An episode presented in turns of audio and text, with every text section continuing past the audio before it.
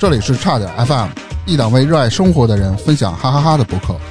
节目每周三零点准时更新，期待你的订阅、点赞、评论、分享。微信搜索“差点儿 FM” 的全拼，加入听友群或投稿给我们。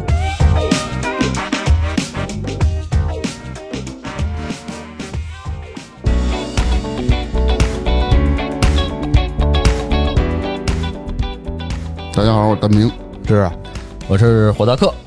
这两年剧本杀呀，什么室内逃脱呀， 室内逃脱不是密室逃脱吗？对他妈的，室内逃脱，哎给你三居室你逃出去。 不是，就那个怎么从这卧室出去？啊 对这两年啊，剧本杀还有密室逃脱这些游戏特别风靡过。哎但是我觉着到今年来说，这两个玩的种类稍微有点降了温， 对，有点冷没有那么火爆了。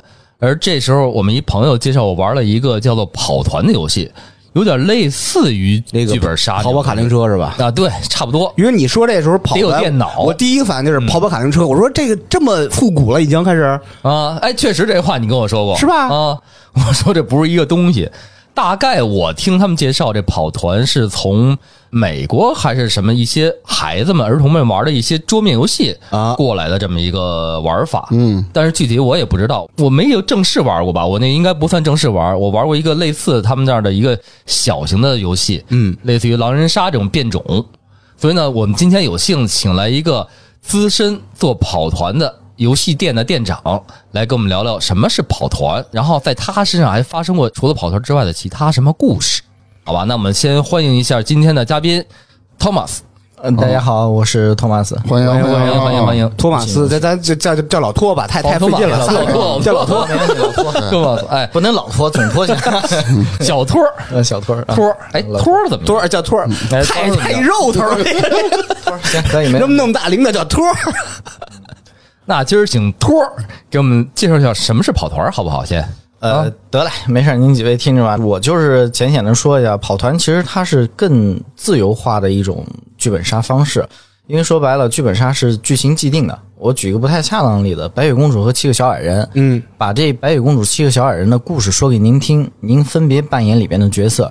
但是这个故事，不管您扮演的多精彩，它永远都是既定的剧情。嗯，而跑团是指什么呢？我给您一个大的背景，比如说在《指环王》的世界里，您是一个精灵，他是一个矮人，又来一朋友，他可能是一个人类。那么在这个世界里，想发生任何事情，由您各自去决定要干嘛，然后我兜着您各自想要做的事情，去给您主持一场自由开放性的游戏，这个叫跑团。哦，得有一个人兜底，不让你跑偏了，是这意思吧？那就相当于就是干播客嘛。啊，有人那个控场，然后有人就是就是四飞五散的玩您儿，还要从专业上来说，还真是这个感觉，是吧？是？吧？是不是国外那什么《龙与地下城》啊，弄一小本本儿往那一啊立专业了，哎专业了，对的，就是这东西，对你这么一说，小龙女透彻了。啊，嗯行， 所以这段时间，这个跑团火起来也是因为这个影视圈里边刚有一个电影上映叫《龙与地下城》啊侠盗荣耀》，那个就一下就把大家这个风卷起来了。嗯还有一些美剧，比如说那个《生活大爆炸》里边，小时候、啊哦对对对他们爱他们在玩玩那那个游戏，好多人一看那个美剧说：“我操，你们玩什么东西啊？”就是这个，哦，那叫跑团。那跑团它是呃，英文叫什么？或者发源于哪儿？我不太清呃楚。它实际上是起源于美国，它实际上英文的缩写是 TRPG。大家玩电子游戏的时候都知道，主机 RPG 就是角色扮演。哦那个知道嗯它 TRPG，它 T 是什么呢？是 Tabletop，在桌面上的角色扮演游戏。啊哦，所以它尽可能的提倡一个什么呢？Role play，就是我们去表演、去演绎。所以这个东西好玩就在这儿。那那玩这个需要什么扮装吗？对对对，呃，如果大家有特别风靡的，有那种不疯魔不成活的那种，他们就爱办，就是戴着脚盔，搞得跟维京人似的，然后插眼 镜啊，对真是那样的。还但是没有动作，就是坐着踏实的玩儿是吧？对对对对，嗯不能有 那种。骰那骰子，嘚儿！啊，真骰骰哦，还骰骰子呢，我记得《龙与是地吗下城》，我这不是骰那东西吗，对，我它也会有七个骰子，你看咱们那也叫骰子嘛，对吧？各有特色，嗯这个是它特别之处，不哦，是说就跟我上次去你们店里看那一碗儿里搁着好多，对就那东西啊，我还说那干嘛了，我抓半天，我对觉得你看挺好玩儿您看那个东西还有说头呢。啊，是吗？它有那个塑料的，还有青金石的。我的那个就是青金石的，还有黑曜石的。嗯你看看，这个东西还能盘呢。早上我我抓两口，还能盘呢，哦啊啊，还能盘呢，回去穿串儿吃。对，咱们上次有一客人预定一套什么的，蜜蜡的，我的妈呀，就是真的是爱玩的人，他就没办法。那玩意儿贵吗？蜜蜡挺贵的吧？蜜蜡贵，蜜蜡贵，对订一套四五千，哦嗯哎呦，这这几个骰子，那怎么个玩法？什么规则？就是我们几个人才能呃什么有组成一个跑团什是么得的？有基础人数得有多少？啊嗯，一般情况下，咱们人少了，玩的不热闹，大概四个人起是最开心的。你要说两个人也能玩，但是对，非得沉浸下来的两个玩家才行。四到六个人最好，问题就是超过六个人，主持人没关系，我是愿意累。但您各位，比如说一号玩家玩完了，呃，六号玩家、七号玩家、八号玩家讲完了，一号该睡觉了。它哦是个哦回合制游戏，咱们尽可能的控制在每个人的时长一分钟到三分钟之间，大家就不会累。哦对，这样的玩儿是哦相当于是一个主持人加四到六个玩家玩家对是最合适的，是吧？啊啊，我就听他说这么半天啊，我觉得玩这个跑团最累的人，反而是这主持人这 DM。主持人肯也定特的别呀厉害。嗯对他的脑子得把这游戏吃的特别透，嗯要吃不透，突然自个儿玩到一个什么开放性环节，你拉不回来了。它比剧本杀要稍微敢收贵一点的价格，就是我们要做的功课会多一点。主持人可能我说句挨揍的话啊，剧本杀主持人就是发一线索，啊，是差不多是这嗯 然样。后我们这个不是，我们这正儿八经里面还得呃大言不惭的说一句，我在向郭德纲老师学习，哦，他的有文现挂是吧？对，有现挂得干这些事儿。嘿，哦，这越越听那着像挺博客难的。所以所以 所以这东西要怎么往下进行，其实都是在你手上掌握的。你嗯想它发展到什么情节，是主控在你控场嘛哎，对，在你手嗯上是吗？就像您各位主持人这个过程，您给我一大纲，或者是怎么样定一目标，咱们今天聊什么，我不能偏离这路线。您可以在过程当中，玩家可以在过程当中随便怎么飞，他想干啥我都不能说 no，、但是我得给你拉回来。就比如说上次咱们玩的过程当中，有人说我现在我要变观音菩萨，你不能跟他说你不能变观音菩萨，你凭什么变观音菩萨呀？嗯，然后他就跟我说，我就要变观音菩萨。我说那行，咱们里边有个技能叫乔装。我说那你带观音菩萨那套白纱的衣服了吗？但我没带呀。我说那你咋变呢？他说我去撕人家家的白布。我说你给我现裹一个。然后他就说他要去别人家去抢这个东西。那这个游戏里面有一个机制规则，那你就得过一骰子。你这骰子过完了以后，你的力量和或者是你去偷盗的这个能力达到了，那你就抢来了。结果很不幸的就是他没抢到这套白布。啊，就是我胡编乱造一个，然后主持人帮我这给圆过去，圆过去以后呢，你还是胡编乱造的话，那你就掷骰子，你骰子点儿到了，那我就认为你这个可以继续。我觉得他明儿有成 DM 的潜质啊！ 啊， 他你他点听懂了就成 DM 了是吗？不是那点么儿我什么门槛那么低 吗？就是点儿大美，啊，大美 小帅，嗯，对，永强，永强，那像您是现在做跑团店了，对对对。您是打什么时候开始接触这个东西的呢？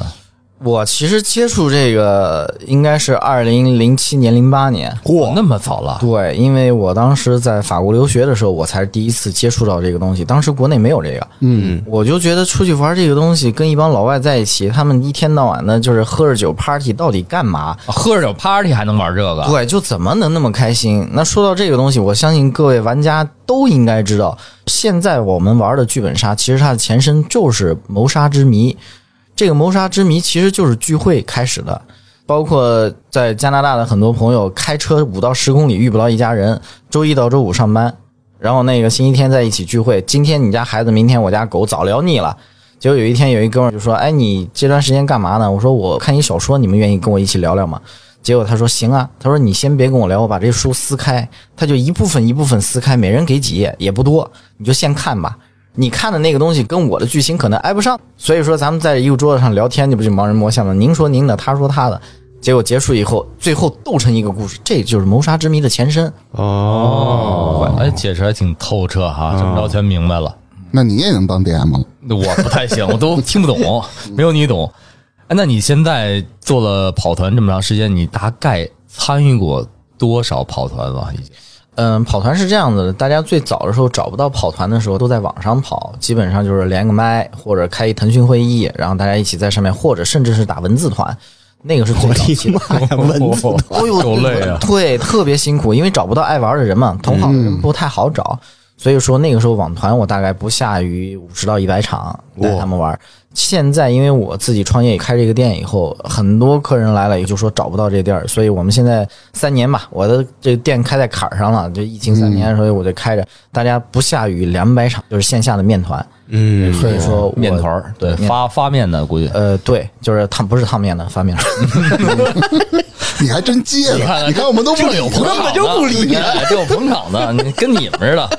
哎那可能听到现在，有的听友会好奇啊，就是你原来做跑团之前，你都干过什么？ 对你不可能，你零七年接触，一直到现在一直干着对二十多 年，怎么着？现在就为什么到现在就突然间嗯就专心致志的开始做这跑团了？这哎个东西，嗯，呃，咱们借那个周星驰说一句话：“人生太苦了，咱们找点乐。”啊 我就想找一乐。其实我开这个店，大家如果有机会过去，请各位做客的时候，你就知道，从一进门到里边所有各个区域，就是一个男孩子或者一个小孩子说年幼时期的一个梦想，这就是一个秘密基地。嗯，哦，来了之后，我能打游戏，能看漫画，我能打桌球。那个时候咱们逃学去打桌球的时候是什么感觉？三毛钱一盘的时候，三毛钱一盘儿。什么时候？怎么这是的时候？解放战争刚胜利那会 儿差不多，差不多啊就是三毛钱一盘桌球的那个感觉。啊， 桌球啊，你以为什你以么呢？为呢？我以为是桌游呢 桌球三毛钱一盘桌球，谁输了谁请吃羊肉饭。啊，忽然把这个东西都集中在我想要开的一家店里的时候，我就特别开心。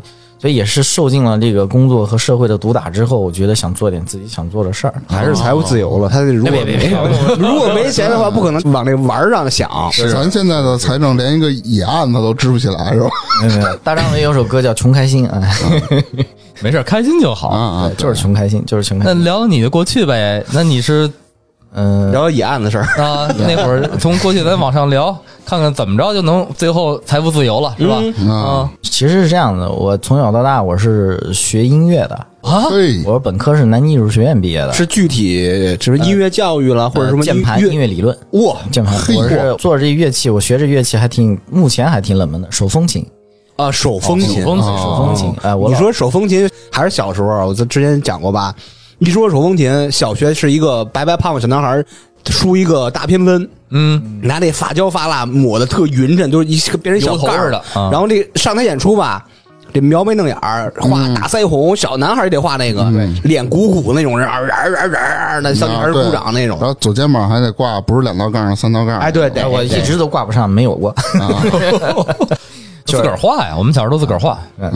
因为为什么学手风琴呢？就是我外公是老红军，他在部队哦就是有这个情节，然后最后我也没得选。那个小时候哪有什么像现在孩子我要啊？哎，对对对就是对，你来吧，就这个。当时上一节课五十块钱呢，我那可不便宜当。时就五十了，对，八几年的时候五十块钱一节课呢，所以我妈就说，要不就是你好好学，要不我打死你，你选。 那学想了，活着还是想活着。 求生欲加满了。对，你就是这样。后来学了十几年，干脆就是说你学习这个扔了多可惜，去考艺术类院校吧。为什么呢？因为你学习成绩也不好， 那这玩意儿分级嘛？因为钢琴有什么一百六十多级，这这这个分级嘛？呃，您说那是宇宙级了，一百级了， 就是正常的说现在有十级啊、十一级什么东西，那个当时也分，但考专业类院校就不考级了，就是演奏作品你只要过了就行。哦就是 看着感觉对就行，是吧？对对对感觉啊对 您这，没声儿，这感觉看脑袋摇得很。 哎，这手风琴是不是来自于俄罗斯那边的呀？呃，还是其说实俄罗斯和意大利这有两种起源方式。那个哦有的手风琴左右都是那个按钮，那个叫八扬琴，那个右手是键盘的，就是普通的手风琴，它有各种各样的东西。对，它不一您样。两种都行是吗？呃，还行吧。然后从你这个音乐院校毕业之后，你选择了做什么？我在南京市委办公室工作，我的妈哎呀！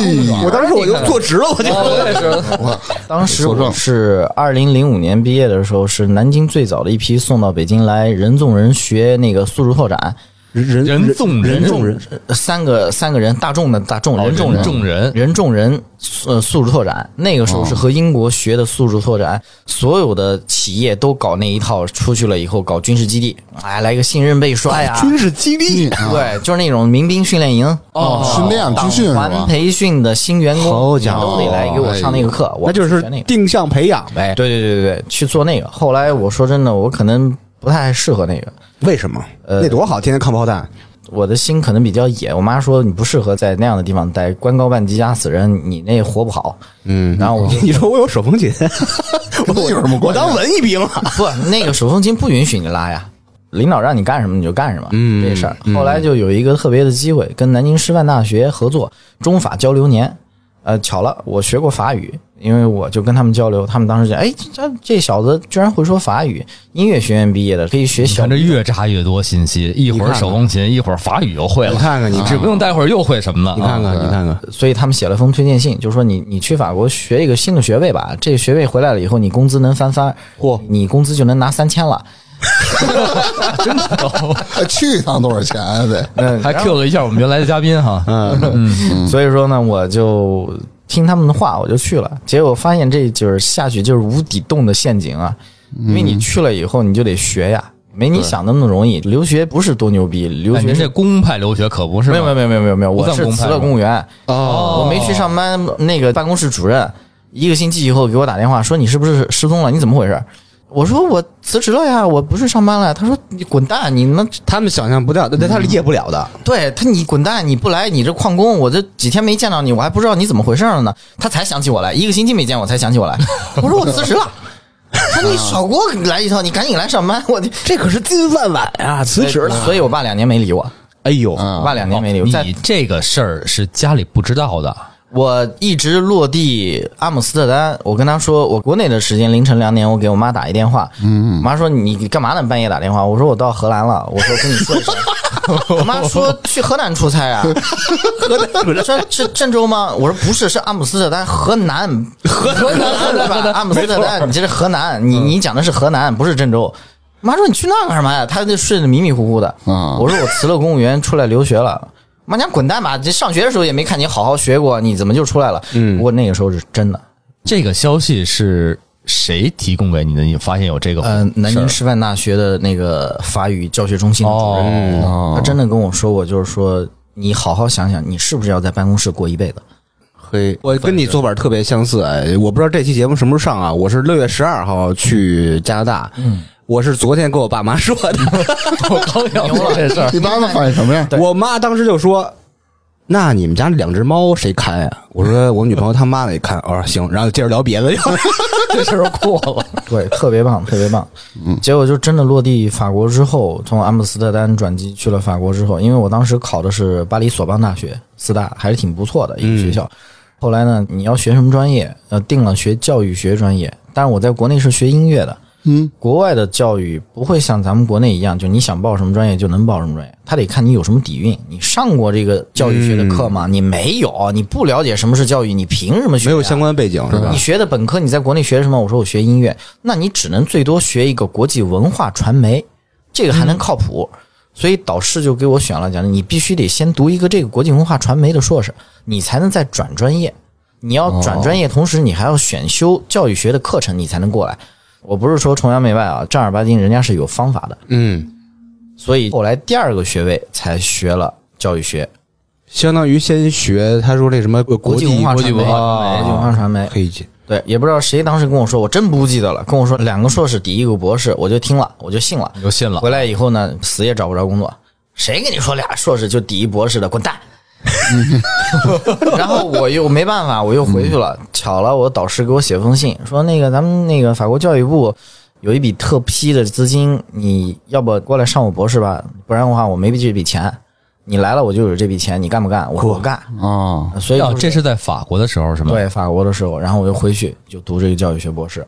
要不干了七年一下是吧？一下七年，零七年出去的，一四年才回国。好我家刚伙，才还想问他，就是他在家里不知道的情况下，然后自己把工作也辞了，那你是靠什么在法国打拼了这么多年？呃，你得肯活着。对，肯定是临走的时候，家里边这边我自己攒了一部分钱。可能跟各位要说一下，就是我们学音乐的，上大学就开始挣钱了，嗯，代课呀，卖钢琴啊，一个钢琴，珠江钢琴可能卖一万二，然后我的回扣是四千啊。嚯，哦嚯，那确实回扣挺高的啊。对，所以说我们干的这些活儿就是挣了点钱。当时出国的时候带了一个小十万、二十万的回去，啊去去法国，然后去了以后呢，就落地第二个星期就去找工作。为什么呢？我去了中超转了一圈儿，一包方便面呃一点七欧，那个小的那个妈咪的那个方便面，我估计我吃四包我吃不饱。嗯，同样的数字一点七欧，当时我出去的时候汇率是十一。比如说十七块钱一包方便面，我估计我吃不了仨月我就得饿死，嗯，所以我就赶紧去找地儿打工了，是这个事儿。让人找一什么活儿啊？嗨，刚去的地方不都是去餐厅嘛？这个所有的打工的都是嗯跟你的路径很像。我是我奔着餐厅去洗碗，刷碗人家对人家是服务，有可能哦，不是吧是去吃饭去，是我是帮厨，到那个时候，老板就扔一箱子洋葱过来，然后说你把这箱洋葱切了，嚯，中餐店嘛，然后一边切，切一边哭，对，啊然后老板从旁边过来问你你哭什么呀？我说我想你妈了， 真的假的？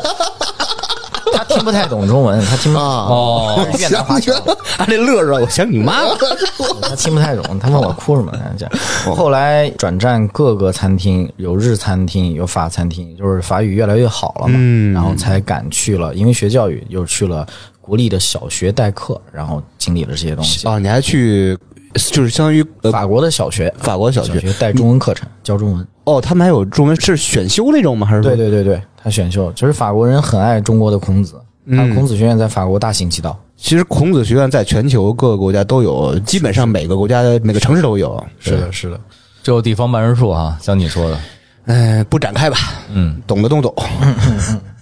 所以其实那个时候很苦逼，那个时候一个月说真的，我打三份工，因为那个时候在那边他是国家法定规定工作一个小时是九点八欧，我当时是二零零七年去的，是当时现在肯定是涨了啊，嗯，然后问老板，老板一边手上干着活，那是汗淌着，累得跟孙子似的，然后跟你说：“我这不缺人，啊，你爱干就干，你不干拉倒。”啊所以说，你当时在那儿，你就会觉得你真的你马上掉头走，你恨不得就后面的留学生就啪排队上来，是大家都想挣点钱，所以你就认了，认投了，就是他给你一小时五块，你干不干？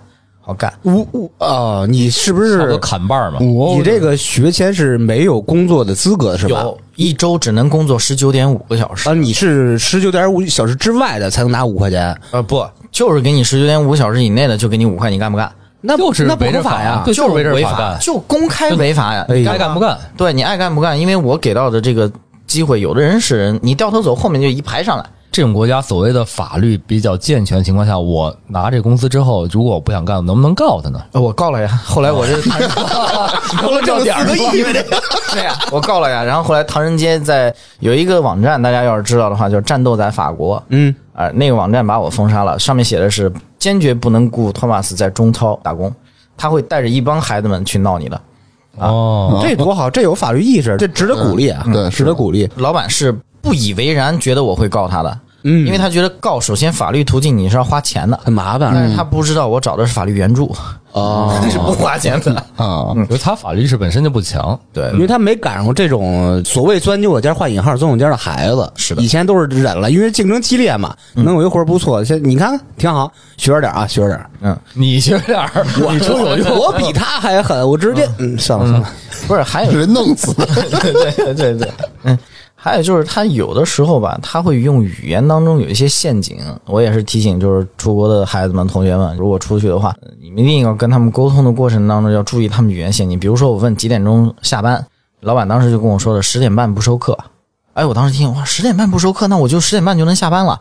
结果是什么呢？十点半他不收课，二十九来一个客人点餐点十五分钟，嗯，然后上菜吃吃呢吃吃到十一点半，还得刷碗刷盘子收拾东西，你依然是十二点钟下班。是他不跟你说这个真实的下班时间，他跟你说十点半不收课，你多损呐、对你就得认头，是就这事儿。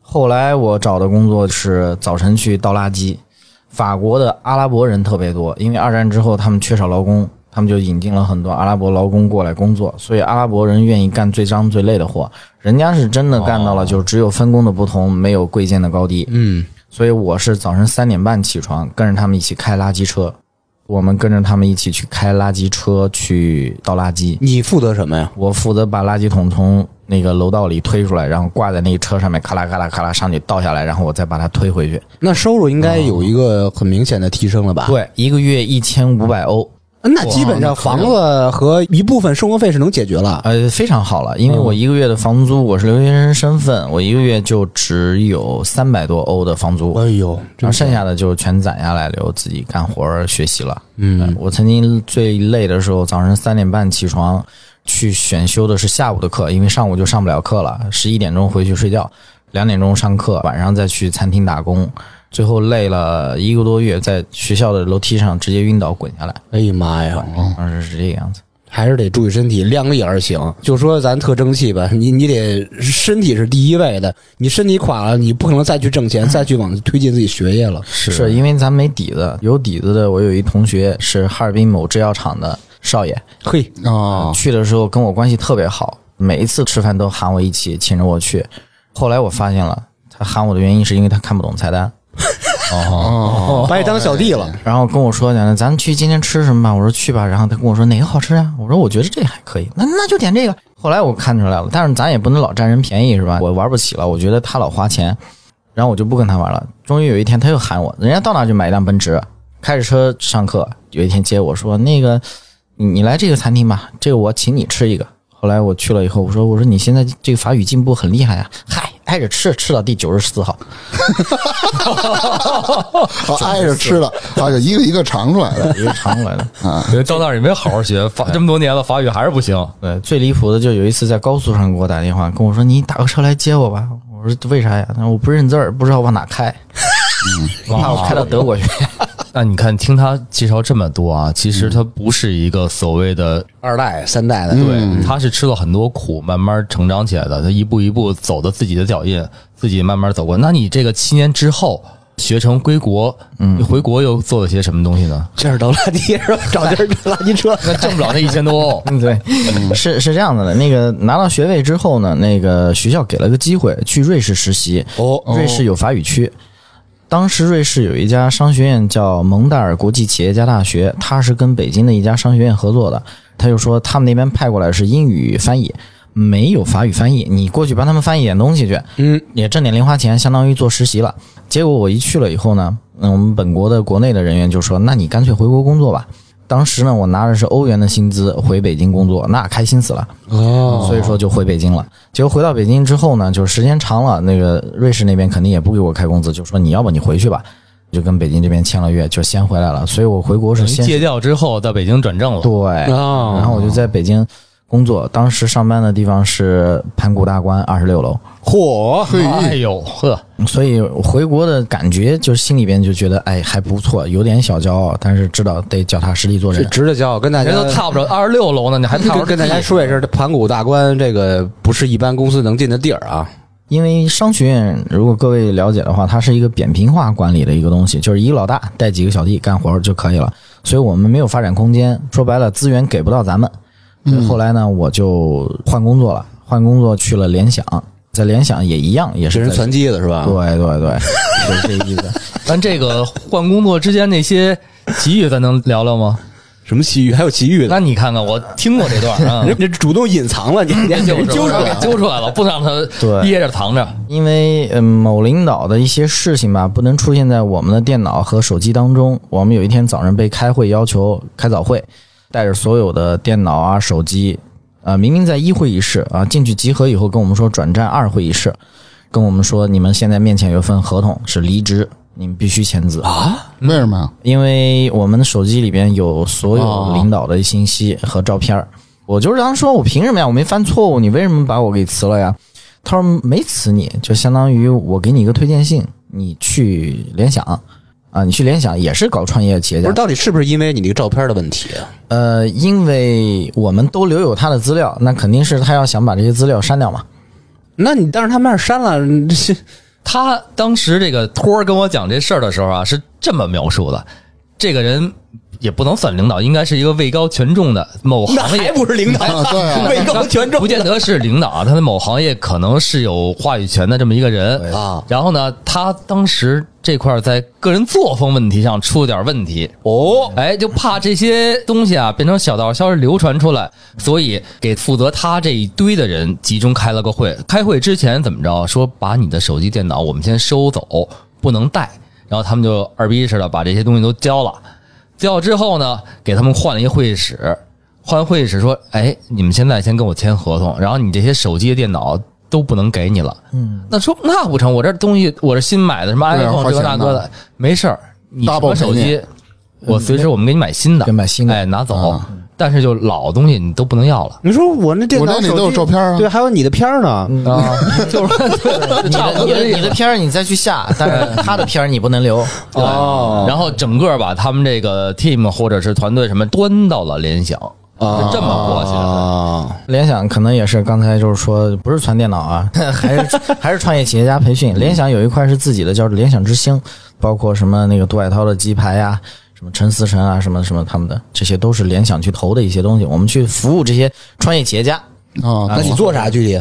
我就是服务班主任嘛，他们开会订酒店，所有的他们的 PPT、他们的论文都由我们来去改、去修、去跟他们对接所有的时间节点，我们去服务这些企业家上课，这个就是班主任。你可是博士啊！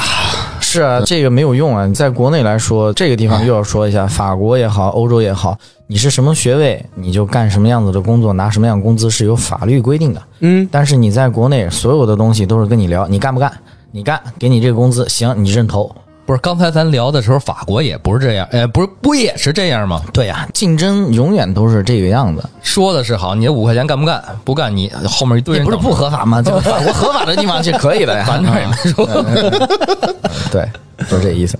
你在联想干了多长时间呢？联想，我在那边干了一年，我就想的我要奔着那个君联资本或者弘毅资本去做投资经理人。嚯然后我的老大就跟我说：“你别去，你跟这个所有的企业家学员关系多好呀，对吧？天天给他们唱歌、拉个手风琴什么东西，他们多开 心啊！干这个，对呀、还是文艺兵对我听对吧我听着心里难受。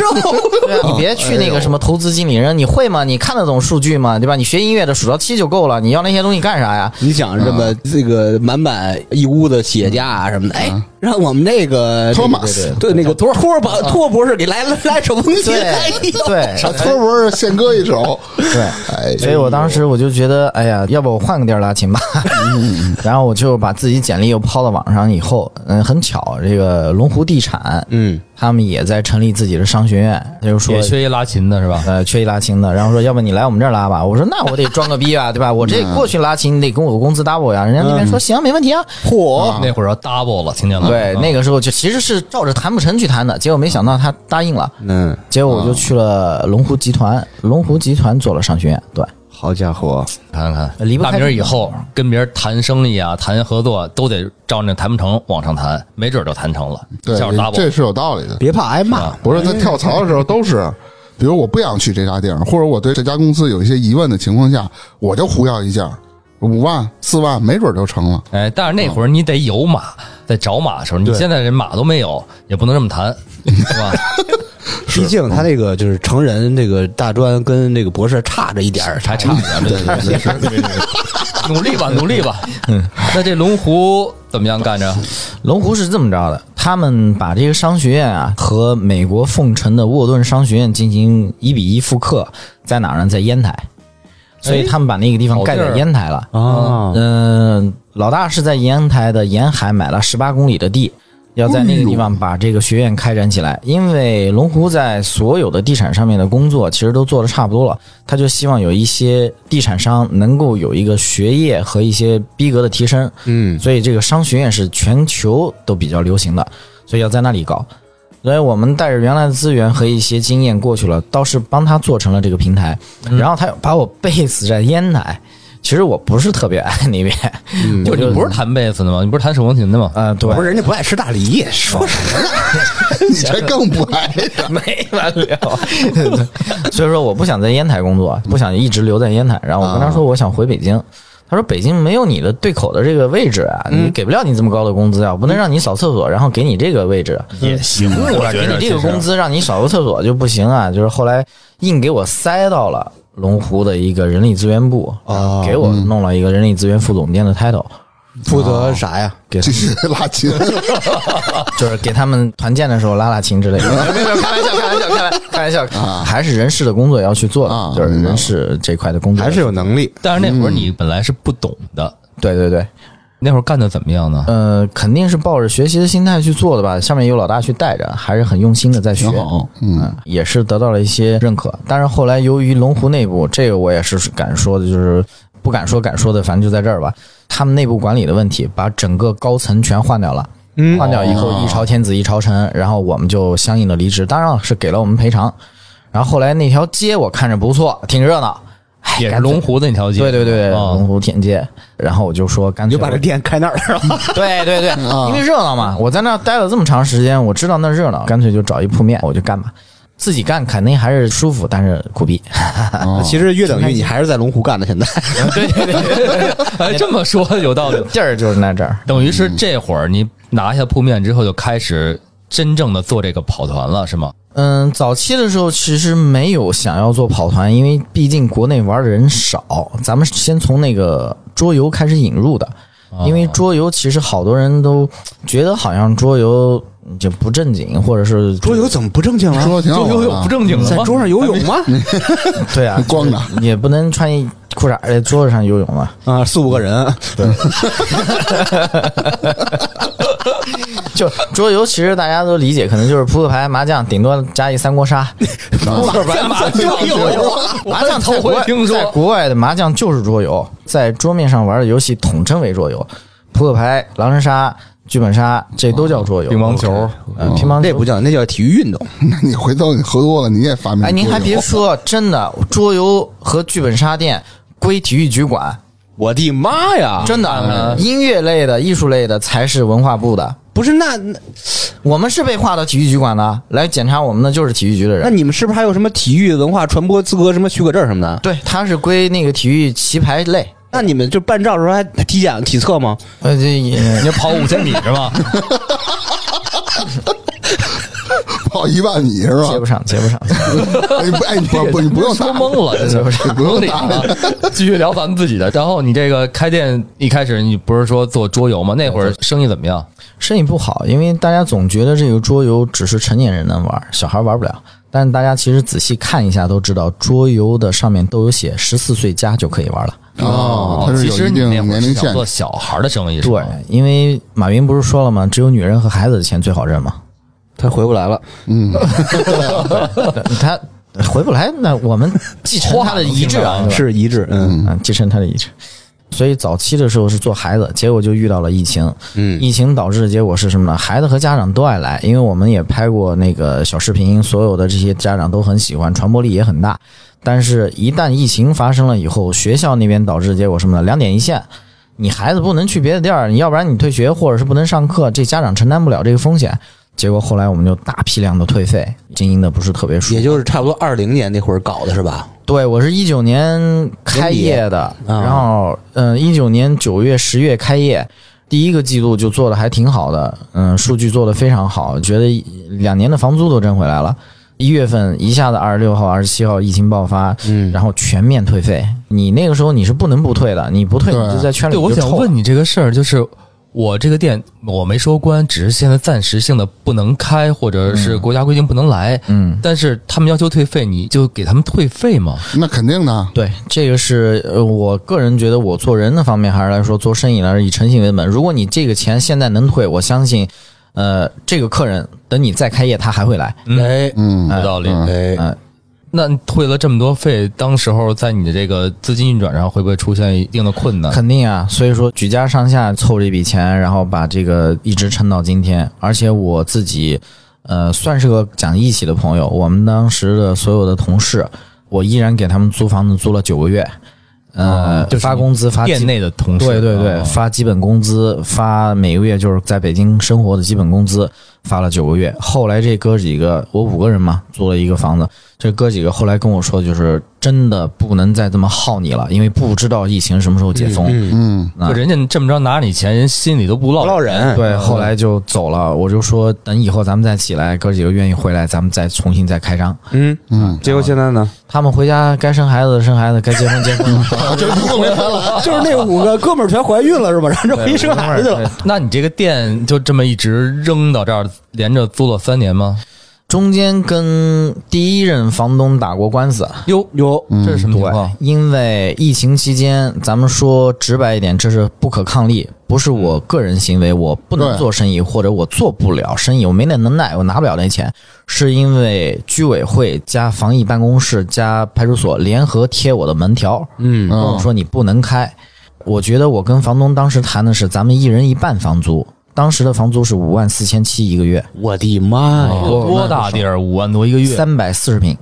啊，我们家店三百四十平，然后我当想你在天街里，对，然后我当时我就跟他说是这样的，我说我一天生意不开，我挣不着钱，但是我不能全担你，我跟你签了个约，我就有该承担责任的风险，你也是在承担风险，我也是承担风险。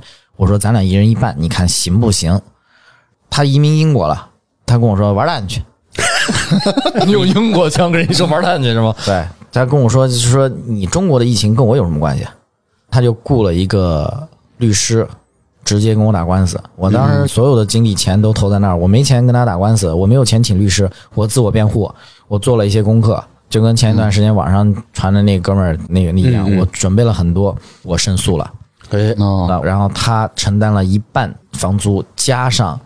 其他的该赔付的律师费、法庭出庭费用，嗯，我趁那个时间赶紧搬家，换到现在的地儿。现在的房东特别够意思，能免则免，能减则减。哦，没给你找点什么麻烦，嗯，自然是有麻烦了。他最早的时候先啊又问出来了。嗯这都是一把辛酸泪啊。那最早的时候，他是先找亲人亲属在北京的来说服，说嗯你你不能这样。后来就耍二了，就开始带着黑帮的就来了，小混混就来了，真的是进门光膀子，身上各种纹着皮皮虾呀、什么东西就开始进来了，手上真的是拎着棒球棍的，我一点不夸张。嗯，嗯然后进来以后，那说实话，敢开店，我这边也有点朋友，我不敢怎么说，我喊点朋友在咱们家店里面也支上火锅，呃，喝上乌苏，然后你进来，咱们不来别的东西，咱们一起喝酒吧，我请你们喝、吃火锅喝啤酒。这哥几个就说，我们不想干别的事儿，我只想替房东把这个房租收上来。你别说只交一半，我们也说了，咱们走法律程序，咱们都已经请了律师了，你这个做这个，咱们现在对吧？打赢了赔钱，打输了住医院，咱谁也不想这个事儿。后来这几个呢也被我这个朋友都劝走了，但是他又玩阴的了，干嘛呢？他让物业断我的电和水。 嗯，其实大家懂事儿的都知道，这个电和水是国家的，他没有资格断。他就跟物业说：“你不断电，我就不交物业费。”结果物业公司的人他肯定是为了拿工资啊，那没办法呀，他就断了电。那我真的要做生意啊，你断我电我还怎么玩呢？当然，我说这个是疫情稍微能开放一点的时候。后来我我也愣，我去那个市场去买了一个发电机，好 家伙，赶上那个西非了，啊，对，我买了一发电机，买了汽油，直接在门口突突突把电发上了，店里面灯火通明。他又派的密探从那一看，哇，你这没给他断电呀？去物业骂，物业讲那我我断了呀。他说：“那你查查是不是从隔壁接电了？”然后他跑到隔壁去，物业去问：“你是不是给他们家接电了？”隔壁在那滚蛋，啊，一个套不是这房东人在英国，这手眼够通天的呀。所以就说嘛，就是说后来他弄得我没法儿没法儿的，我后来就想干脆别折腾了，咱赶紧换地儿。所以一条街的好的生意伙伴们、朋友们、老板们，连着两天帮我搬家，您知道那有多少家具什么东西吗？两天搬空，这些弟兄们真够意思，是在此也主要是感谢你做人好，然后围的人也好。嗨，对哎你你诚心实意的做事儿吧。那现在店面等于还是在天街，对对对，只不过从一楼移到了三楼。哦，跟那个不是北京的朋友，呃大概解释一下那个在什么位置？咱老说龙湖对天街对什么天街的是北京地铁线六号线长营地铁站，啊出来其实就能到。对，啊，那个应该一出来就是龙湖天街这个地方。对对对，对，后啊面就是我们经常叫叫长营天地，对哦，对对，长安街。那怎么样？现在房子也解决，你刚才也提过一嗯嘴，说现在这个房东人很好。人非常好。这个房东也是移民的，但是移民新加坡的。嗯这些房东们其实都挺厉害的，要么移民英国的，要么移民就是新加坡的。有房子都走了。 其实这房价、啊，他哦，说到这个还挺有意思的。这段时间因为这个房价的事情，他那天还跟我谈过一次。当时买这房子的时候是两百四十八平，买的价格是九百八十七万。上个月吧，刚跟我说，他说：“哥们儿，你要吗？这房子五百万卖给你。”包括这个居民住宅也是，就是大家纷纷每天降十万、二十万呢，每天降，没人买。对，真是这样的，所以他也不容易。为什么说这个房东够意思呢？他说他零九年的时候创业失败，他是肯定是个老大哥了。他说举家上下就找出来一千四百块钱，真的是他特别理解我们在疫情坎儿上面，然后到今天经营困难。他就说没关系，反正说白了，我这个铺面你不租也租不出去了。真实在啊因为，特别它在够意思三楼啊，它不是临街的那种。嗯，如果他能听得到，我也是再次再感谢一下。没事，单独发给他。嗯，哎好好咱好，多好，咱多发给他。然后就把中间感谢这个结了去。 中国好房东。在这个节骨眼儿真是挺不容易的。对，嗯， 现在疫情过了， 然后慢慢你这个店也能正常的运营了。嗯，现在客流量怎么样？现在还算是不错了，反正每周六周日特别满吧，不敢说呃人潮如涌，但是真的是如果预定晚了，真的是预定不上。咱们家现在是四个主持人，然后总共三个区域，连着翻台，反正周六周日肯定是满的，但是呃周一到周四吧，周五晚上其实就已经忙了。周一到周四、呃、差点意思，因为大家都上班嘛，也没办法。其实开这种实体店难就难在工作日，哎嗯确实是没有人来，所以我们也在拓展各种业务，比如说我拉个手风琴啊，对吧，也 对，对啊一手真的嗯风琴养店，挺对好对对，拉个手风琴，收拾垃圾什么的教你教你你给他伴舞去，啊教教个孩子什么棒骨，伴舞去啊，你不是喝多了就好跳一段吗？饿了这给他棒骨去。其实我们想再拓展的一些业务，就是周一到周四的时候可以 to B 去做一些团建，因为啊对早期的时候我知道，就是团建的话，大家愿意玩的话，其实也可以，欢迎大家来那个跟我们。其实有这个市场，有这个需求的，大家。在这个工作的时候，不知道呃公司里有什么规划、什么什么团建行为的话，就可以搞这个。但是有的时候有团建，我们原来跟五八同城合作过一次，签过约，来过两次，结果后来他们不干了。因为有一个员工在这里边玩游戏的时候，他特别厉害，形成是一个 leader 的感觉。他布置整场任务，你们要干什么，他要干什么。后来老板说：“哎，你平时工作时候不是这样啊，暴露了！”结果回去以后直接给他降薪了。哎呦，哦哎呦，哎呦，哎呦，这有这风险，这老板自己感到威胁了是吗？对，桌游也好，跑团也好，它是能体现出来人性的。为什么呢？因为之前我们跟那个相亲的机构合作过，他们去玩剧本杀，我要讲大家肯定又要喷了，然后挺搞笑的，就是相亲的有的时候他做的项目是剧本杀的项目，但剧本杀如果是凶杀案，或者是不是那种阵营，或者是偏互相去 diss 的那种环节的剧本杀，他很难能成功的交到男女朋友。男孩也很帅，女孩也很漂亮，刚见面，哎，觉得哎挺好的啊，坐下来，主持人说好看本吧，啊，四十分钟到一个小时看完本，然后一睁眼，你干的吧？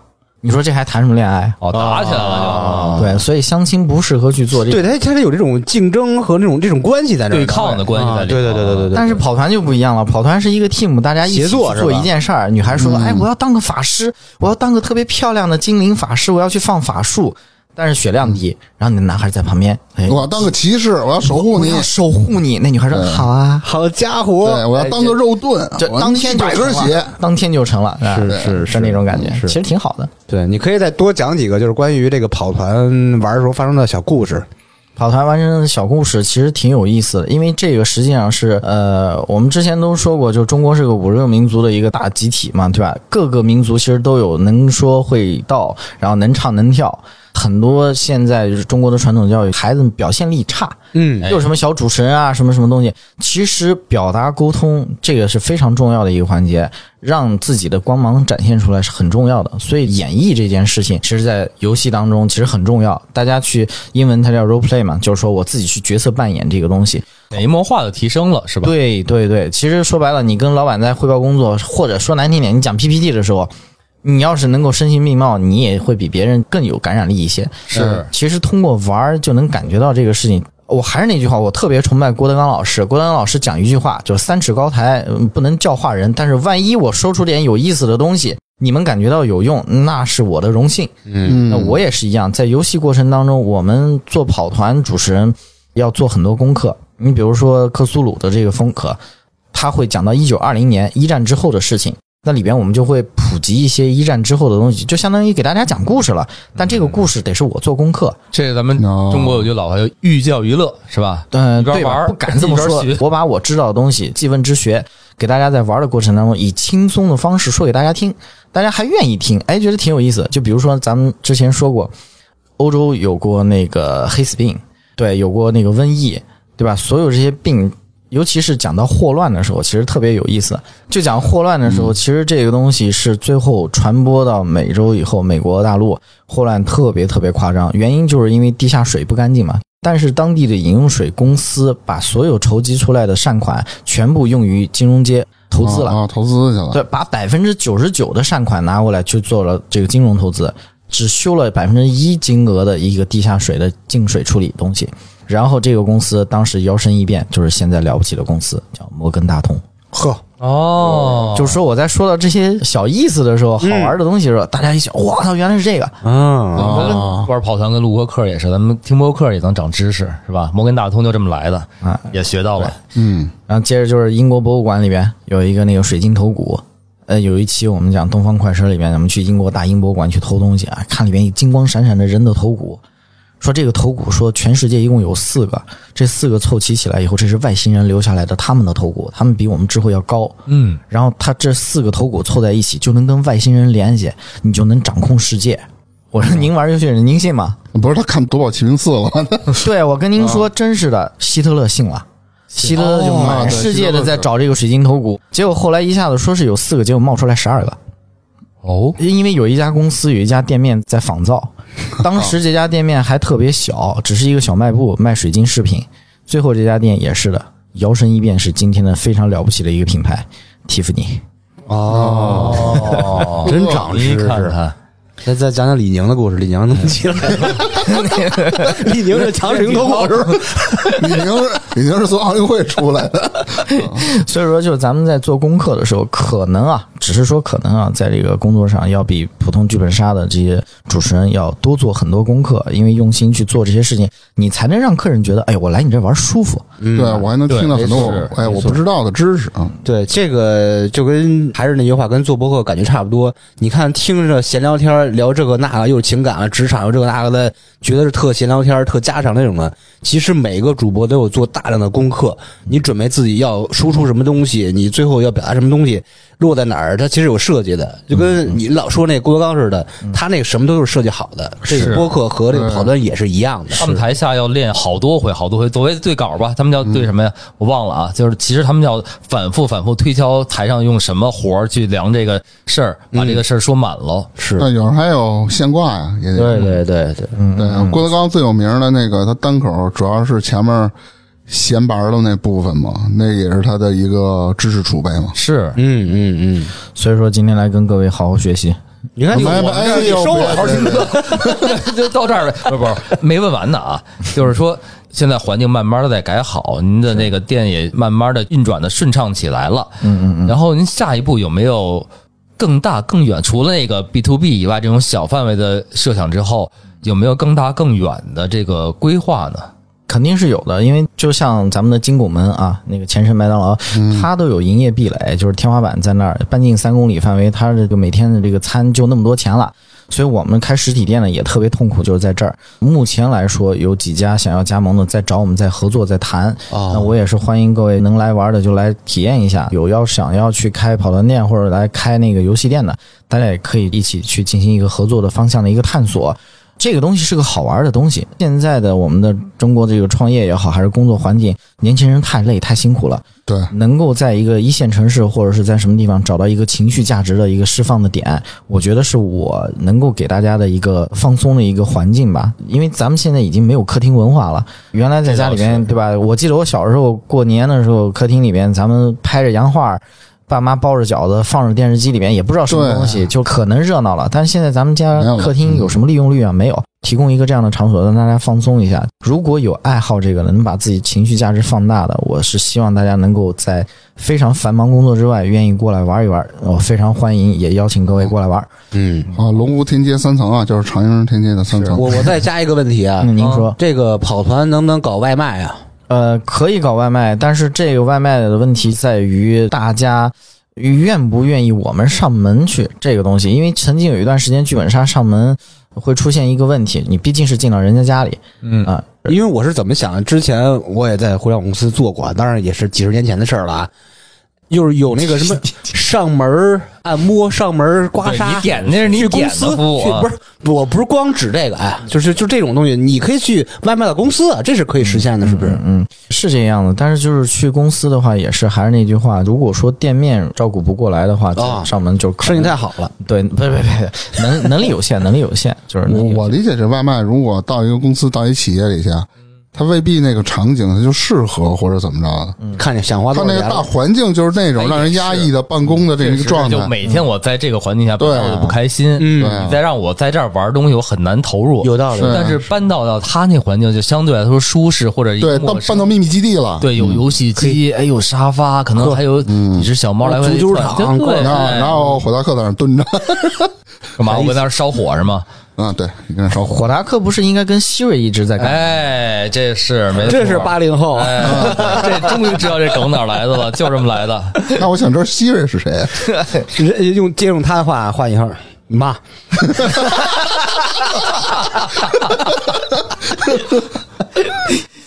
咱们听众里边是愿意想去店体验的，哎还是说是想加盟的，哎还是说对你想找相关工作，你本身有这背景有这兴趣的话，嗯，都可以跟差点的小助手说一声。对，对比如加了差点小助手之后，我们拉您跟这个小托儿啊一块嗯儿聊聊这个事儿，共同发展一下跑团的在国内的事业，是吧？那我得有一个问题了，嗯，小助手的微信号是什么呀？ 差点儿 FM 的全拼，好，微信搜索就可以搜索到了。好，那这期到这就儿，到这儿，啊嗯谢谢嗯各位，感也感谢托谢小托儿啊。今天托马斯介绍这些来说，其实他介绍很简单，他就说我一步一步怎么来。其实嗯这都多少年啊？对，熬一过来个是时间问题的，一个是他真的研究这个东西。不管他前面龙湖也好，或者是某些商学院也好，他能做得好，都是因为从跑团上都能引射出来，他很钻，对他能从一个游戏里面带到好多知识融入到游戏里，这就是他钻和精的这个点。对，反正是机会总留给有准备的人，托马斯今天一来啊，聊到他这个，别管是画不画引号了，就是成功的这一套东西啊，嗯验证了咱们三个为什么是失败者。对啊，咱就它是一面镜子，要不我找个地洞钻进来吧？那不用不用，我们这儿你找一跑团参加。我们这儿洞不太好找，嗯，好好，那今儿咱们就聊到这儿，再次感谢这个托马斯给我们带来一期非常精彩的节目，谢谢谢谢好，拜拜。拜拜。嗯拜拜。